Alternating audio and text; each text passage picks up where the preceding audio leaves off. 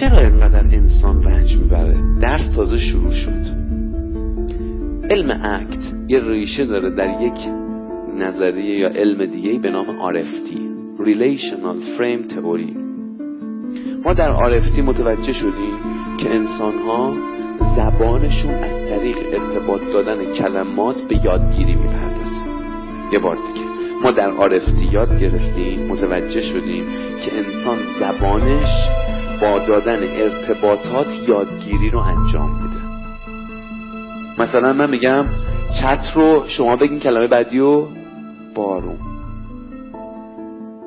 ولی حالا چرا چت رو بارون؟ چرا چت رو شمال نه؟ چرا موی چتری نه؟ ببین موضوع اینه که مغز ما به درستی میاد بین کلمات نزدیک به هم ارتباط ایجاد می‌کنه و سریعا اونا رو یادآوری می‌کنه. این یک شورتکات خیلی خوبی خلاصه گویی خیلی خوبه که انجام میشه. قبوله؟ خیلی از چیزهایی که در زندگی ما هست اشتباه یاد گرفته شده. این فل اول مغز. باگشه. مثلا همه مردا آدم مزخرفی به زن جماعت اعتماد نمیشه کرد.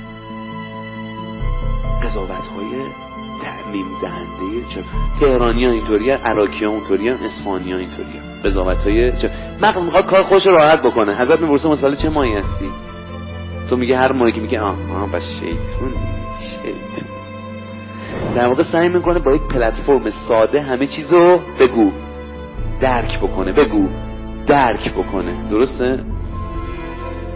این باگ اول. پس خیلی از مفاهیمی که تو مغز ما میاد به عنوان از ایده فکر درسته یا غلطه؟ بگو. بلند بگو خیلی از افکار من غلطه. یکم دیگه. حالا کسی این حاضر نیست بگه این خودش اختلاله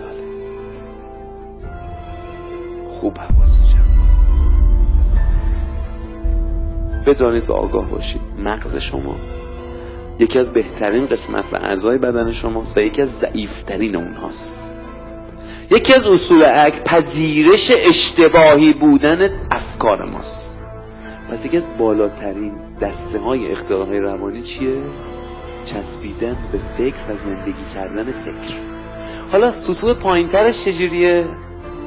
من هیچ غلطی تو زندگیم ندارم. ندیدی؟ مردها یا زنهایی که در روابط زناشوییشون برمیگردن میگه من هیچ اشتباهی توی رابطه نکردم.